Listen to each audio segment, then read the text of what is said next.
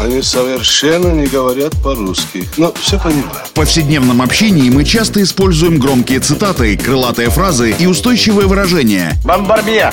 Киргуду! И даже не задумываемся об их истинном смысле и тайном происхождении. Что он сказал? Игра в слова. Настало время узнать тонкости известных метафор и речевых оборотов. Куль железо, не отходя от кассы.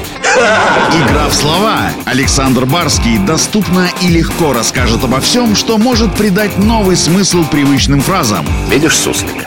Нет. И я не вижу, а он есть. Игра в слова. Так уж сложилось, что рогатый скот в нашей культуре так или иначе занимает особое положение и часто не всегда приветливо дружелюбное.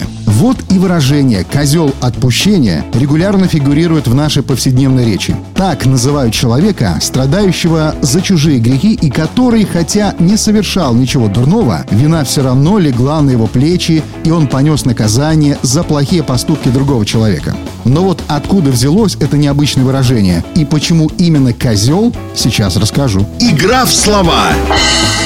Появление фразеологизма «козел отпущения» повлияло культурно-религиозное течение. Так, в иудаизме козел является ритуальным животным, на которого возлагали все людские грехи. Особый ритуал отпущения грехов проводился в священный для иудеев праздник Йом-Кипур, когда в храм приводили жертвенный скот – барана, тельца и двух козлов. Священник бросал жребий, по которому и определял из двух козлов будущую жертву для отпущения грехов.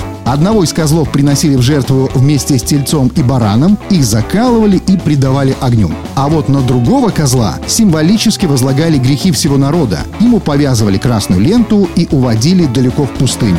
Это и был тот самый козел отпущения. Считалось, что люди, совершая такое действие, в ответ от высших сил непременно получат прощение и отпущение всех своих грехов. Игра в слова.